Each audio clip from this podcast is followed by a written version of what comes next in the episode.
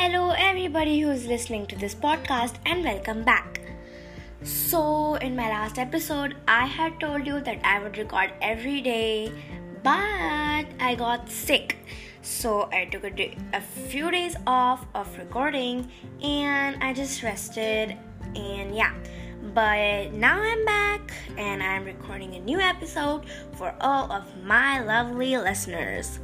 And also, in my last episode, I had told you that I had gotten a voice message from Emily, who's in London. So, and I told you that I would feature every voice message I get. So, here's her voice message. Hope Em- Emily, if you're listening, here I featured you right, na- right here, right now. So, yeah.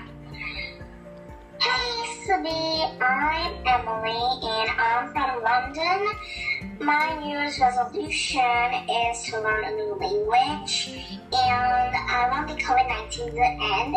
And by the way, I'm 11 years old, which is the same age as you.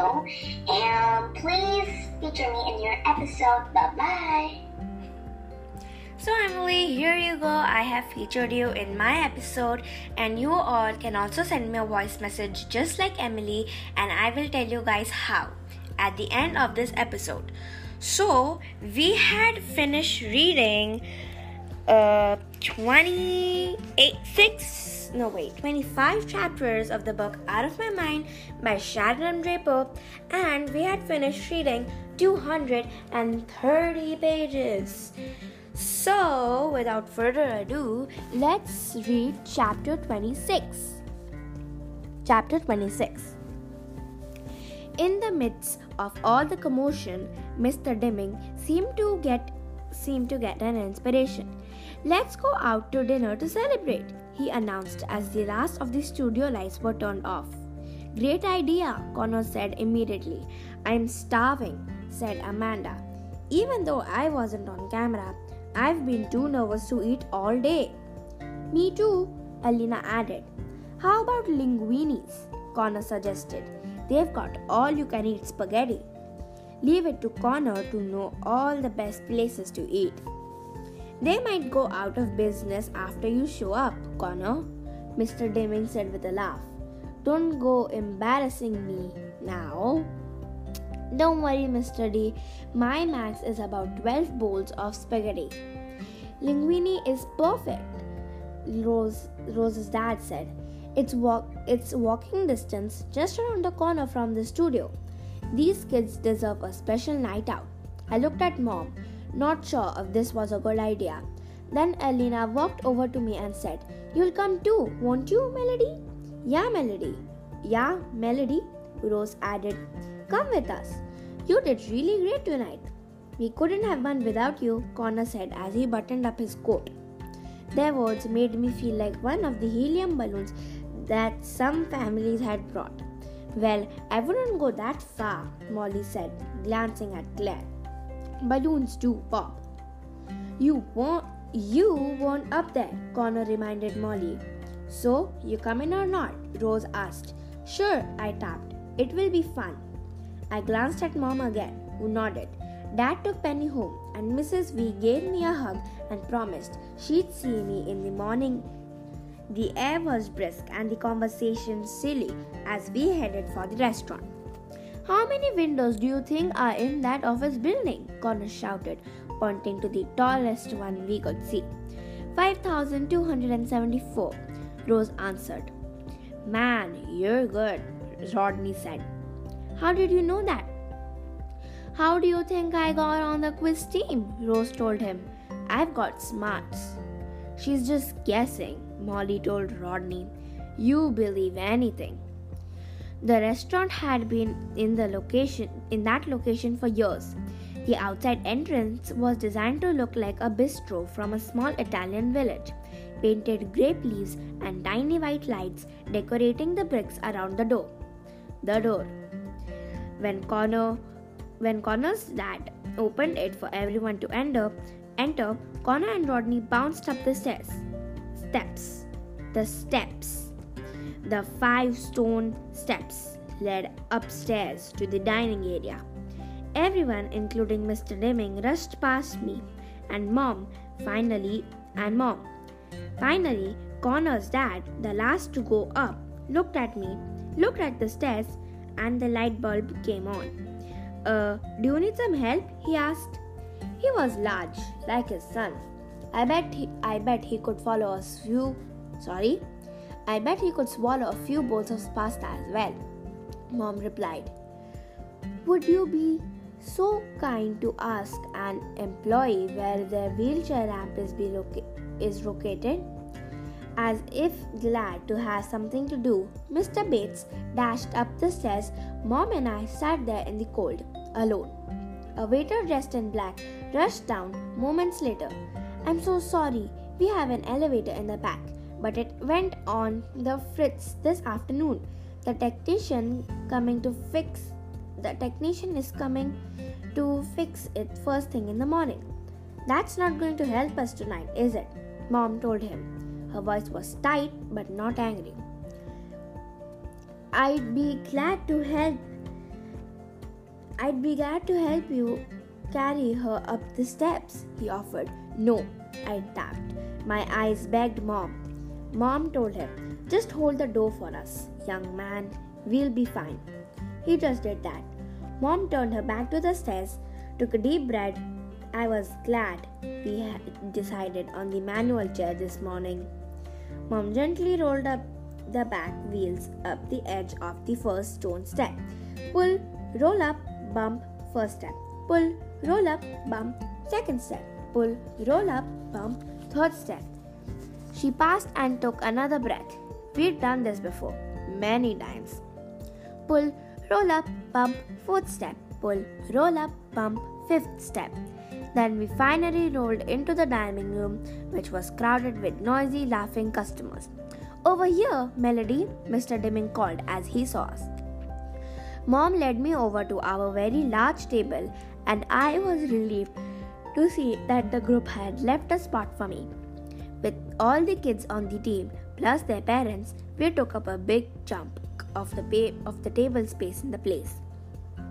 In some restaurants, the tables are too low for my chair, but this time I was able to slide perfectly into place. Mom helped me take off my coat, then sat in the seat next to me. She gulped the water from her glass and asked for a refill. The waitress began to take orders. Rodney and his parents ordered a large mushroom and onion pizza. We veg- we're vegetarians, Rodney explained. I had no idea. Can I get a steak, Dad? Connor asked.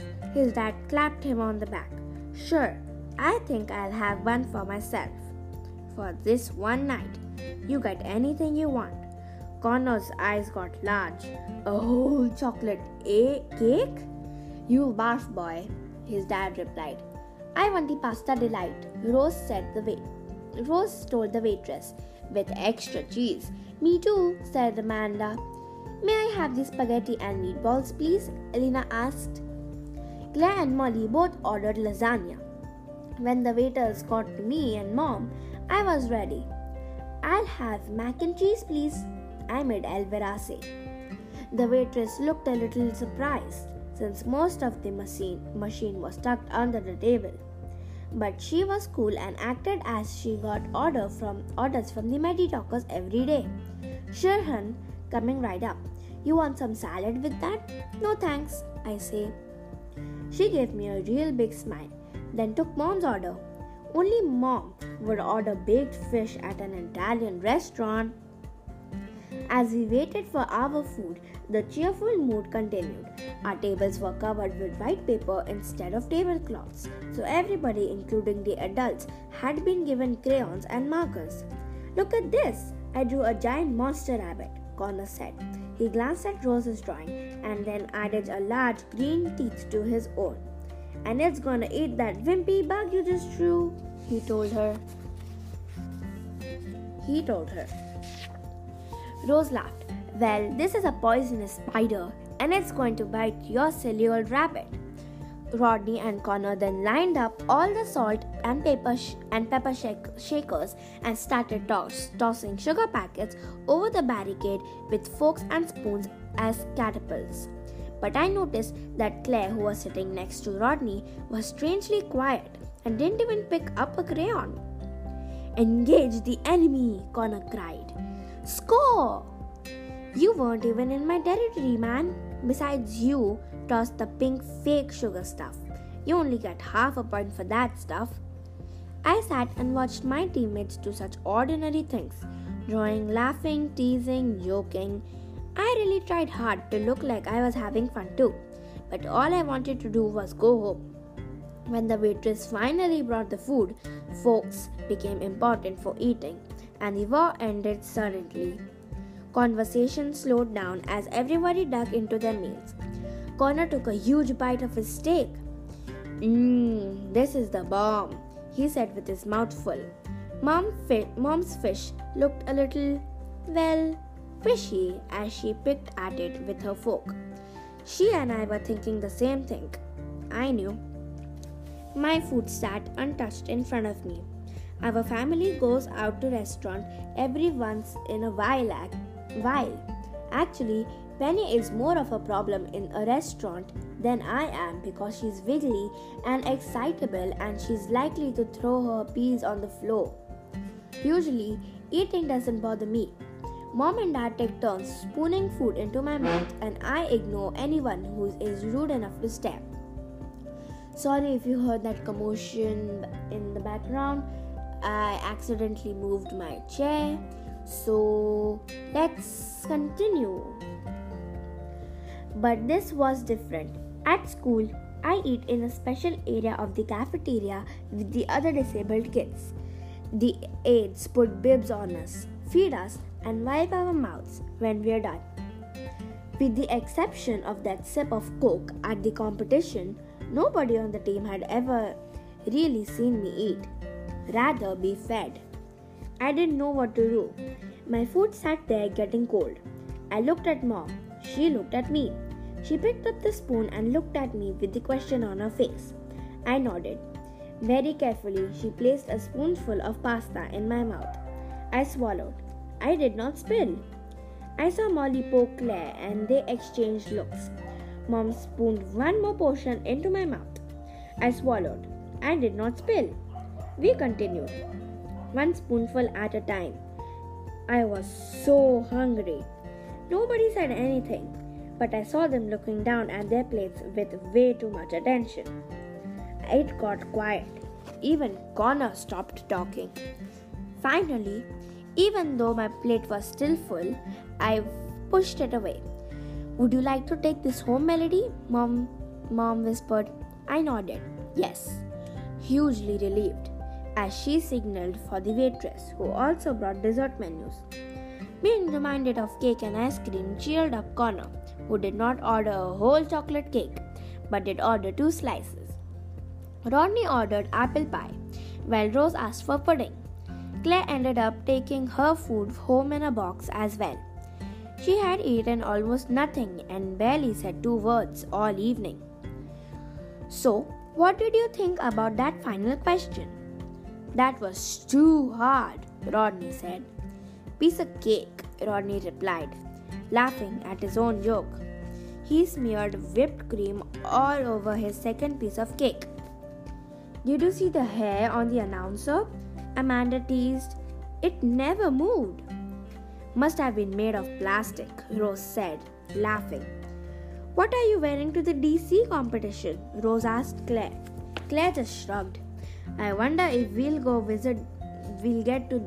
Sorry, I'm sorry. I wonder if we'll get to visit the White House while we're there. Amanda must, must mused. That would be awesome. I believe it's on our agenda for Saturday, Mr. Dimming replied enthusiastically. I'm excited about that as well. What's with you and Merrily being best friends, Claire? Elena asked. Claire didn't answer, but she rubbed her hand over her forehead. I don't feel so good, she said weakly. Is it hot in here? No one had time to answer for at that and sorry, no one had time to answer for at that moment Claire stood up suddenly, clamped her hand over her mouth, and stumbled from her seat. Are you okay? Mr. Dimming asked. Before he could finish the question, Claire, threw up all over her, her, his new shoes. Oh, gross, Connor said, obviously trying not to laugh. Poor thing, Rose said. Whoa, what a stink, man. Rodney covered his nose. Claire's mom rushed her to the bathroom. Mr. Dimming rushed out as well, Angus to clean off his shoes. I wonder if Claire felt as embarrassed as I had while mom was feeding me. Our little victory celebration was clearly over. Parents gathered clothes, coats, and, che- and checks and paid their tabs. Claire returned from the restroom looking pale. No one mentioned the incident. We headed for the steps. Hmm, I thought. Claire gets sick in the middle of a crowded restaurant. Restaurant. Yet I'm one. I'm the one everybody looks at sideways. They all had to wait for me and mom. We took our time. Push gently, roll down, bump, top step. Push gently, roll down, bump, next step. Push gently, roll down, bump, third step. Five bumps down to the bottom of the steps. And I was still so hungry. Okay, so that was the end of chapter 26 of the book Out of My Mind by Sharon M. Draper. And we have finished reading 240 pages. So I'll read chapter 27 in the next episode. And also, let me tell you how to send me a voice message, just like Emily did. But this time, send me the voice message about the tongue twister I mentioned about in the last episode. So, yeah, I'll feature you like I did today with Emily. And here's how to send me a voice message. Just go to the episode description, click the link, and record your message. Then send it to me. It will tell you to make an Anchor account, but you don't really need to. You just need to fill in your email, your name, your age, and other details. I promise it's safe. And then send it to me, and I'll feature you in my next episode. Bye, and stay tuned for the next episode, which is chapter 27.